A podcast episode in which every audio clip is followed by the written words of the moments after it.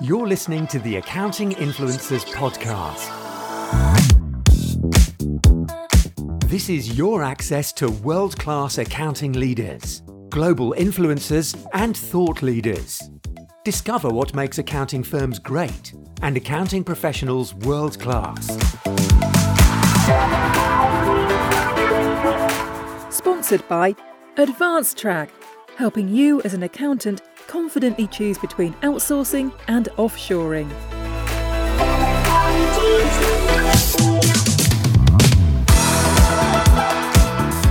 Rob Brown here with the Accounting Influencers Podcast Network with our five shows going out every week. We are doing a special series just for this time of the year as we emerge from the pandemic and look towards twenty twenty-three. I'm thrilled to have with me today one of the leading influencers on the planet in the accounting and fintech world. It is the legend that is Randy Johnston. Good day, sir. Rob, it's such a pleasure to speak with you today and with all your listeners. Randy, you've been in this game a long time. I, I don't mind saying that you're probably the wrong side of thirty or forty. I'm not going to hazard a guess, but you've seen trends come and go. You've reviewed years many times, and sometimes it's same old, same old. Sometimes we do have some real change. But uh, let's just start off by asking you, for the benefit of listeners, watchers that haven't come across you, tell us a little bit about your world. Yeah, I appreciate that. Uh, I've been around the practice of accounting for fifty plus years at this point, Rob. So uh, both public practice and industry accountants. And my main bent through all those years is how do we apply technology effectively to the practice of accounting? So with that being the case, notice that uh, there's been so many changes in accounting through the years that, you know, it's been a an ongoing opportunity, as it turns out. And they say that the accounting profession is not up for change, and it's changed very little over the years, and the change is glacial in its format. But as perhaps as we review twenty twenty-two and look at twenty twenty-three, you might argue differently. I probably would, because let's face it, uh, accountants were some of the earliest adopters of technology in the, uh, you know, thirty, forty years ago in particular, the seventies and eighties. And they actually have always been somewhat leading edge in their adoption here in the U S for sure. But they want to know that there's an R O I. They want to know that the what they invest is going to come back. Now, by the same token, do they change their methodologies very much? Not that much. You know, the, the needs of compliance in tax and audit have remained much the same. And for many of the accountants, they've used consulting, business advisory, if you would, but really consulting in a reactive mode. And maybe one thing that is changing now is the client accounting services and advisory that is proactive. Well, sum up for us, Randy, twenty twenty-two for the accounting world. Well, uh, tumultuous, busy, some business challenges that maybe hadn't been around before or maybe were aggravated more than any other time. Uh, not really surprising, because we knew the day was coming when there would not be enough staff. Uh, and we've gone through this a couple of times, but not nothing quite like this, where retirements that maybe should have happened pre-pandemic have happened, and therefore uh, labor shortages are very real, and I don't see that changing anytime soon.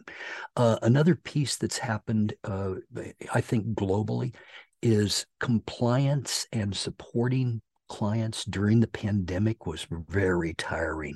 And in fact, the last three years in particular, people are just, phew. Here in the U S market, for example, in uh, the October fifteenth personal tax extension deadline, most of the practitioners I talked to said it was the worst extension deadline they could ever remember in the history of their careers.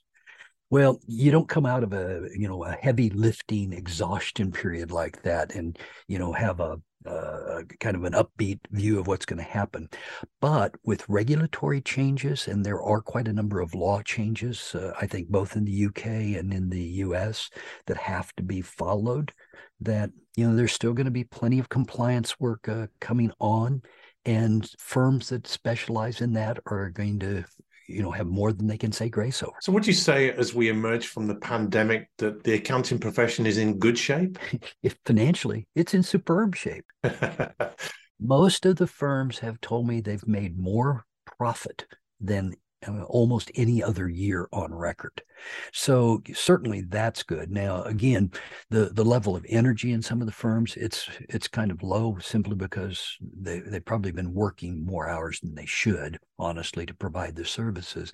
But they were committed to holding clients up. And that was really the, the thing that's triggered a lot of that.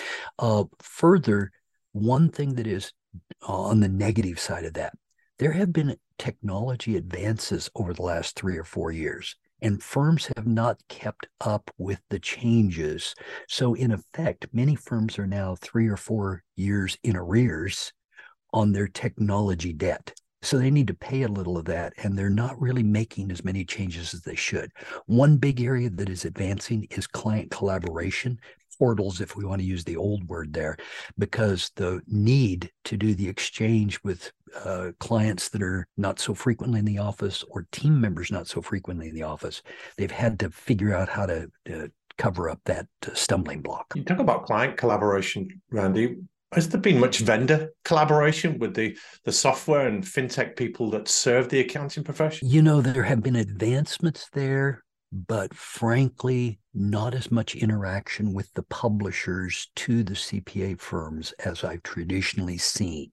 And part of that was restricted travel during the pandemic period. And when it uh, when it hit here this year of twenty twenty-two, there was almost revenge travel. We saw a lot of attendance at conferences where people had not been out for a while. It was more of like good to see you as opposed to a meaningful what's new, what should we be doing type of thing. So it was more of a, a celebration of getting out and around. But the, the vendors, frankly, have not provided us very many innovative and insightful solutions. And that's a little disturbing to me, Rob, because There, there was a lot of technology worked on, but the positioning and the testing and so forth maybe wasn't as refined as it has been in prior years. And is there an appetite for vendors that sometimes get a little bit ahead of accountants? You talk about the technology gap and the, the bit too far ahead. Do they involve C P As in their R and D and here's what we're thinking of doing, or would there be an appetite for this if we brought it out? What do you see there? You talk to vendors a lot.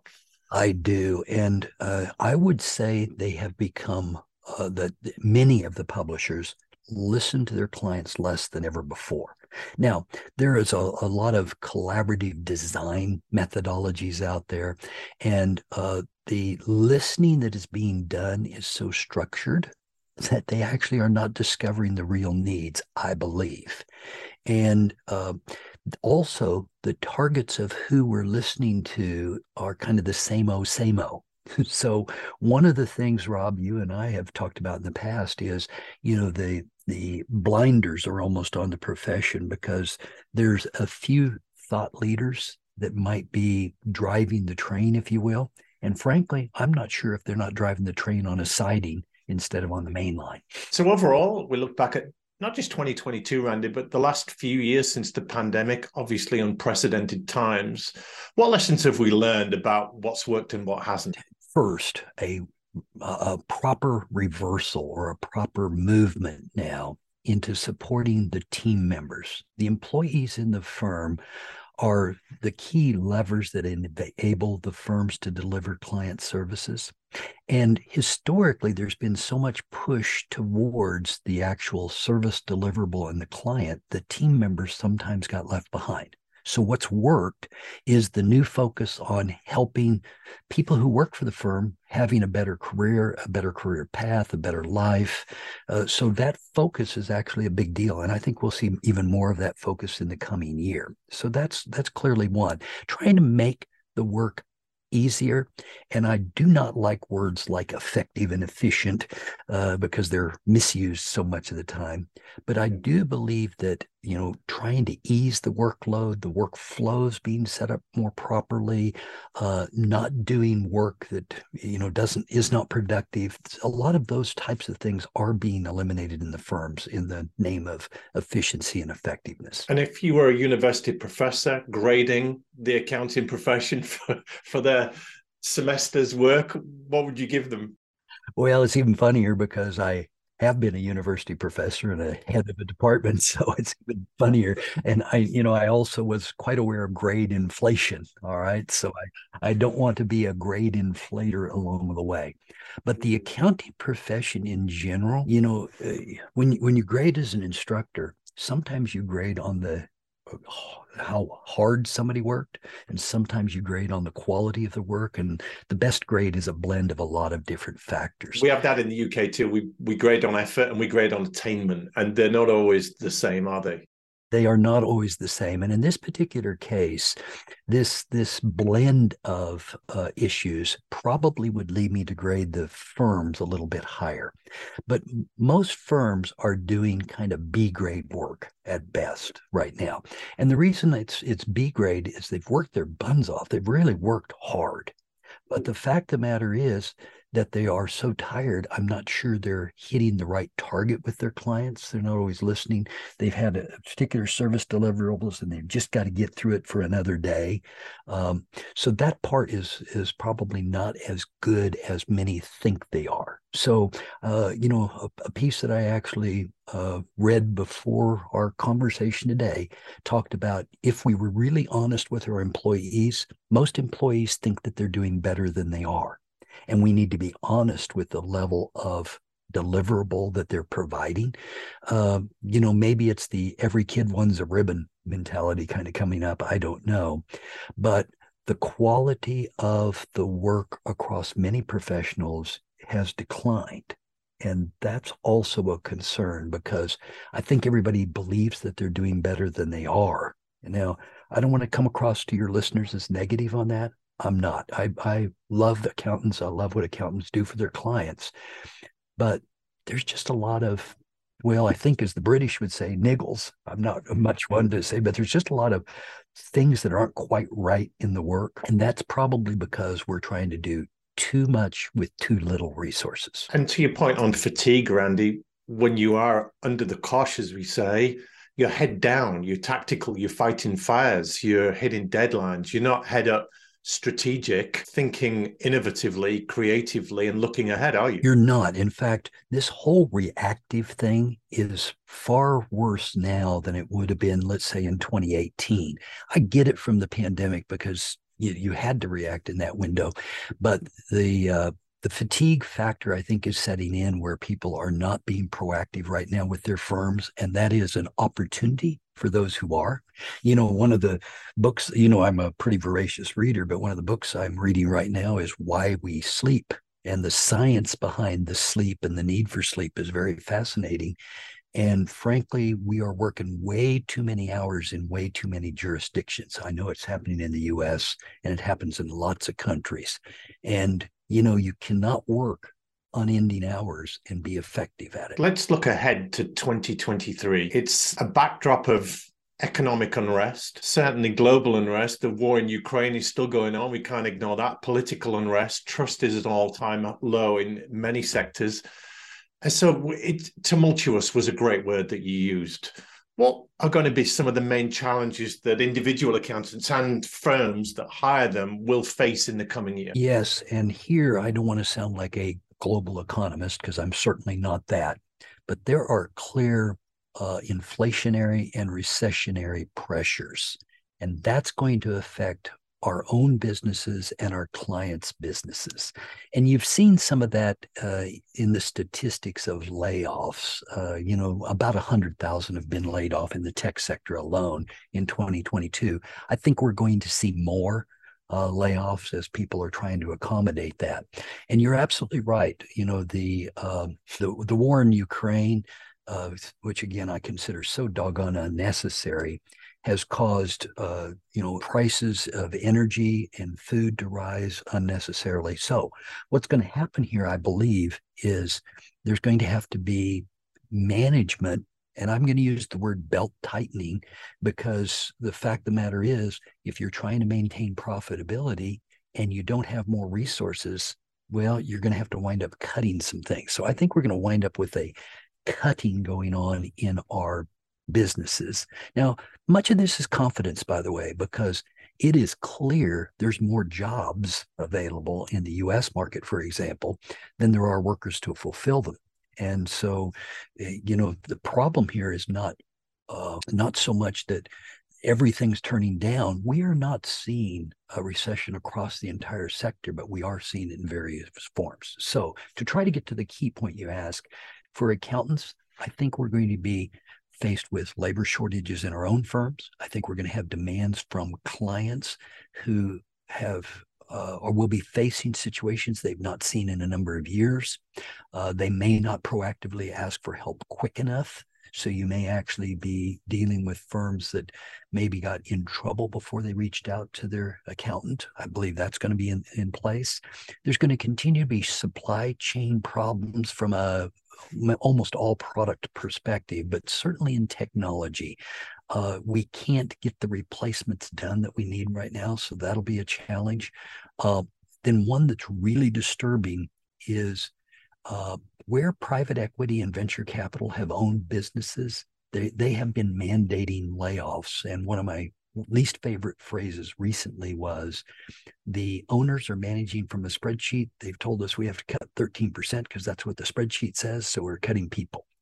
And this, this idea of cutting people means we're going to get cut services. So I'm going to forecast in twenty-three that the level of support that we receive from almost every one of our suppliers is actually going to decline because the people that provide the services have been eliminated. Randy, it seems odd, incongruous, that we're talking about labor shortages and layoffs in the same sentence. Yes, it's very odd. Uh, you know, in, uh, using the number that's the U S number, about one hundred thousand technology jobs have been laid off. Almost one hundred percent of those have been absorbed in other companies where they had job openings. So, you know, it's not like you're getting uh, rises in unemployment. Unemployment numbers just continue to drop. And the problem is there's just not enough labor to do the available work across the U S market. Let's turn our mind to opportunities. All accounting firms that I've spoken to have said they've grown. You alluded to that, that they're doing well. It almost seems like they're recession-proof and pandemic-proof. But growth requires increases in capacity and in headcount, but there are opportunities there. What do you feel are some of the biggest opportunities for accountants in the coming year? There are huge opportunities coming, and growth is also almost universal right now. So that's kind of a contrarian statement. So where are the biggest opportunities? In my mind, the biggest one is in advisory, pure advisory work. The clients are going to need the help. It's more profitable. It requires less labor in general. Uh, so you get a lot more leverage with the people that you have. And what we have seen in twenty-two, I think this will continue in twenty-three, is the uh, tendency towards outsourcing has really become a big deal because across the U S market, and I think it's true pretty much globally, the shortage of people is so real. It's like we've got to get it somewhere. So when you were talking about capacity, uh, uh, Rob, I actually have a capacity planning worksheet that I use with C P A firms. So we can look at the prior year and forecast what we need in the coming year. And every firm that I run that model with is lacking capacity. So, you know, in the uh, airline industry, when on takeoff, they often say, you know, the jet engines run at one hundred ten percent and then they cut them back. Well, you know, there is Uh, only a limited amount of time you can run at one hundred ten percent. But in terms of other opportunities, I think you can advise with, um, you know, the cost controls of uh, inventories. I think you can uh, advise on cash flows. I think you can advise on people resources. Uh, the right firms, I believe, can advise on automation because there's so much opportunity of automation reducing Uh, costs. Um, I believe that you can go to almost every sector and there's an opportunity. So it doesn't matter whether it's uh, manufacturing, distribution, healthcare, not-for-profit, uh, professional services. Every one of the client vertical industries also has some opportunities. So, you know, my rule of thumb is whenever things get tough, there's more opportunity for proactive advisory. And whenever things get good, there's more opportunity for proactive advisory. So whether things are going up or things are going down, that's when you have the most opportunity. When things are kind of steady state, not so much opportunity. That's very wise. What do you feel will separate the good accounting firms from the great ones as we come into a new era, Randy? I believe there's three or four factors in this area, Rob. Uh, clearly, the way they treat their team members is going to be a very high almost paramount. And, you know, that's a very different tone that I've used personally over the last ten or twenty years, where I always had a client-facing bent first. Uh, great client service, lots of firms have talked about for years, but I don't think you can provide great client service without great team member attitude and treatment. So what will separate good and great is how you're treating your internal team. Now, once you've got your team kind of together, you can look at the services that you deliver, what their capacity and capabilities are. And then the second part of this will be how you interact with those clients. Now, that might mean you use collaborative tools, uh, but it will be much more of meeting the client expectations, because I've been watching it for oh, five to seven years minimum, that client expectations are going up all the time. They're expecting more and more and more, and in many cases for the same fee or less. And that that doesn't play out so well. You know, the basic law of business prohibits paying a little and getting a lot. And uh, that's still got to be learned by some uh, organizations. But from a firm greatness perspective, doing great client service in a collaborative fashion, I think, is a second key. And then a third key is really having a client-first mentality. You know, if you're focusing around what's best for the firm first, that's a problem. But if you put your team first and they're delivering the client, and you're really more worried about the team and client, and then the consequence to the firm, I think, will fall out appropriately. And you deal a lot with strategic tech advice to accounting firms. That is a problem, Randy. They look at a piece of tech or a gap they've got and think, how can it benefit the firm, and not really, how can this benefit the client? Yeah. In fact, this whole idea of efficiency and effectiveness, it's part of the things that I consider a downfall of tech. You know, all tech can be used for good or bad. But my uh, every year I seem to learn a phrase, and my favorite phrase of twenty twenty-two was a partner. So I won't say who this was, but this is not my phrase. They said, look, we've got these splinters we get in our fingers, and instead of taking the splinter out, we put a Band-Aid on it. What happens here is we have five splinters with five Band-Aids on them. And what they were referring to was five different portals they were using for their firm instead of a single portal.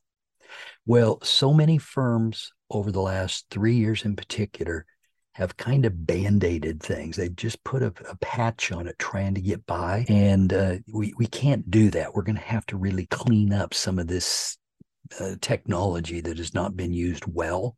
And frankly, the eighty twenty rule applies here too. You know, with Pareto principle, a lot of people get to eighty percent and they're happy. No, no, no. You've got a lot of capabilities in your platforms that you probably have not trained your team on, and you probably have way too many tools. So one of my friendly pieces of tech advice right now is use less tools rather than more, and use them well. That seems good advice. If we assume that the accounting profession is almost bulletproof, there will be some casualties, surely. I'm thinking of the firms that are perhaps a bit too complacent to change. They feel they shouldn't have to, are a bit uh, ignorant of it. They don't see the change that's required. What will happen to those firms that don't adapt, Randy, to the new world? Yeah, and you know, you are right. Because of compliance, a lot of the firms feel pretty bulletproof. And you know, uh, a lot of partners and uh, uh, professional accountants go along pretty happy and pretty complacent because they've got maybe all the work that they want to say grace over coming in. The partners are happy. They're getting their payout. Yeah. So everything's good. Why would I complain? Why would I change things? But I believe what will happen is new competitors will come along and displace some of the most valuable services. We're already seeing some of this commoditization occur in the U S market. You may be spotting it in the U K market as well. But things that were high value, Uh, for example, like client accounting services, are now being delivered at commodity prices. And we've seen uh, Intuit, as an example, deliver their Tax Live and QuickBooks Live services at commodity pricing. And of course, the positioning is, oh, that's a commodity. You don't really want to do that in your firm. But for many firms, that's part of their core business. So what's going to happen is certain types of services are going to erode. Competitors are going to continue to go up market and take more of your valuable services. And so if you've got business returns, for example, that you consider very valuable, or client accounting that you're doing that's very valuable, a competitor can come in and snatch that away. And even though historically, the accounting profession has enjoyed a relationship, a relation, if you will, with the client. What's happening is there, unfortunately, is more movement towards transactional relationships. And as accounting professionals, we don't do real well with transactional relationships with a client. We actually expect a true relationship. So if you think relational versus transactional, the commodity guys are coming in at the transactional level. And when the client doesn't understand the value, they're going to go for the lower cost and easier use and better experience and so forth. And that could be the disruptor. Now, a lot of the firms will um, not make it to the final outcome here. Uh, but many firms, the value of the firm in a sellout is so low that it's almost like a turn off the light scenario, Rob. Uh, you know, in fact, I actually talked to a firm yesterday that, uh, you know, was netting about a million dollars a year, and they tried to sell the firm, and it was, they got an offer of a little less than a million dollars. And they said, well, I might as well just work one more year and I'll have the same money. And that's, that's been going on for a while. But one other very important maneuver that's happening is private equity venture capital are moving in and purchasing firms and becoming the owners. And so that is so attractive because exit plans, succession plans haven't been set up properly, that a lot of the firms are taking that as an alternative. And that actually will, over time, I think, eliminate many of the firms. Randy, what's coming up for vendors in twenty twenty-three, particularly in getting the attention of busy accountants, driving change, putting through their innovations? It's crazy out there. It is crazy out there. And one of the concerns I hear from vendors is that their sales teams missed their numbers during the pandemic period, particularly in twenty and twenty-one. And they expected to make the numbers up in twenty twenty-two, and they got a bit of surprise because they didn't.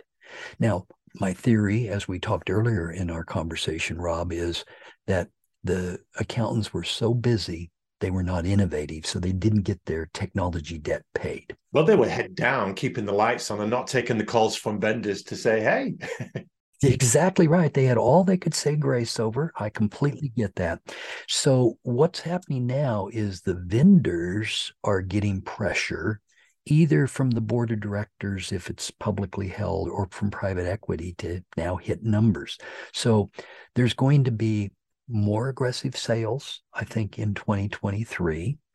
Um, the innovation budgets have been cut.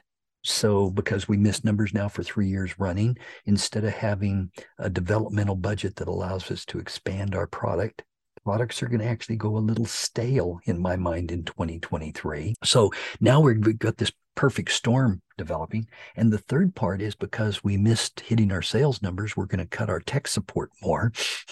All right. So now if you think about that, I'm I'm accountant sitting in my office and I'm getting aggressive sales calls, and the product is not particularly innovative or may not have as many new features coming forward. And I'm going to get poorer tech support. That sounds like a perfect solution to buy, doesn't it? And uh, so the vendors are going to have a, a devil of a time managing that. Now, what I think is going to happen, Rob, is they're going to keep that as quiet as they can, as long as they can. In other words, you know, do you want to tell people that, you know, I, I'm kind of rudderless down here, or I've, one of my uh, uh, blades has fallen off of my propeller? No, probably not. Uh, you know, so kind of like a duck swimming, you keep acting like everything's normal on the surface. But I'm going to warn your listeners, and uh, I have been with my clients, that some of the promises are actually going to be a little empty here. And so Uh, expect things that are in roadmaps to be delivered, not being delivered, and expect promises made in the sales cycles not necessarily to be kept. So that's that's a kind of a negative sounding thing. But, you know, when you ask what's what vendors are doing, they're going to have to really work hard to get the attention of accountants, though.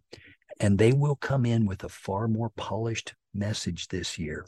So I'm also going to caution that if it sounds too good to be true, it probably is. Randy, this is terrific. It's wonderful to get your thoughts on what's coming up, and you usually bang on the money. On the whole, as we reflect on last year and look ahead, is it a good time to be in accounting and fintech? Man, is it ever. Well, you always have so much passion and enthusiasm. You've been an advocate for this game for many, many years. So you keep finding reasons to enjoy what you're doing. Yeah, I do. But I, I got to tell you, the way you asked that question, I do get to see the numbers in the fintech side. I do get to see the numbers in the accounting side. I know what uh, accounting professionals are doing for their clients. I know what the fintech companies are able to produce. Um, and so when you're around the best of the best, it's stunning how great it is. And even around the worst of the worst, it's still pretty good. So gosh, how does it get a lot better than that? But I will just suggest that some of the fintech operations uh, exceeded their performance metrics for the past year, and they have even greater forecasts for the one day coming ahead. So if we have recessionary trends, I think it'll be short-dipped. Uh, in fact, I, I've been projecting that it'll be April, May, and we'll see if I'm right once we get further into the next year. But the fact of the matter is, this is a confidence level deal. I, I don't think the fundamentals are wrong. I think it's people are just not quite sure what's coming. And when that happens, those who move into position early in this coming year will benefit as the year unfolds because they'll be ready to go before others. That's a real message of hope to end on. And goodness, the business community out there need accountants, C P As, bookkeepers to be right on their game, don't they? They do. And, you know, this is the time frame right now to kind of be tuning things up because, yes, it may not look good, but, you know, it's always darkest, uh, you know, before the dawn. And, you know, I'm looking at this saying, hey, it may not look good, but, you know, the fact of the matter, it is good. And honestly, as you alluded earlier, Rob, if Uh, the Ukraine situation, we get shut down. Uh, just think how quick things could turn on on those fronts. And, uh, you know, the bottom line is small business owners continue to strive. They've, they've got, you know, as I say, babies to feed and uh, employees to take care of and clients to take care of. And a lot of the small business, uh, you know, is on the front line. And so that that doesn't go Uh, away just because global economies are getting a little unstable. Uh, and a final thought for me, you've just put in my head that accountants are not known for pivoting on a dime, but they have showed a, a greater degree of agility than we perhaps would have given them credit for. You talked about if the Ukraine war ends, then things can change very, very quickly, and accountants will need to adapt quickly, and so will the vendors that serve them. Absolutely. And, you know, let's face it, um, you alluded to it earlier, and I didn't comment on it, but I believe you're right. We tend in the accounting profession to lag the market by, it used to be about two years. Now it seems to me it's about one year. So when the economy's bad, and let's just assume economy's bad in twenty twenty-three, I wouldn't expect things to be bad in the accounting profession until twenty twenty-four. And in the old times, that would have been twenty twenty-five. Well, things are moving a little quicker. And frankly, if it's a short dip, it's more of a bump in the road or a, a pothole than it is a uh, roadblock. Well, Randy Johnston, this has been exceptional. Thank you so much, as always, for your passion and your insights in uh, speaking into the accounting and fintech world. It's been great. Appreciate the invitation, and I wish greatest success to everybody who's listening.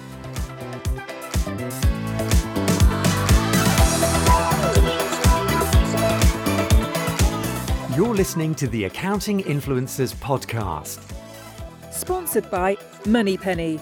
Find your business's perfect way to say hello.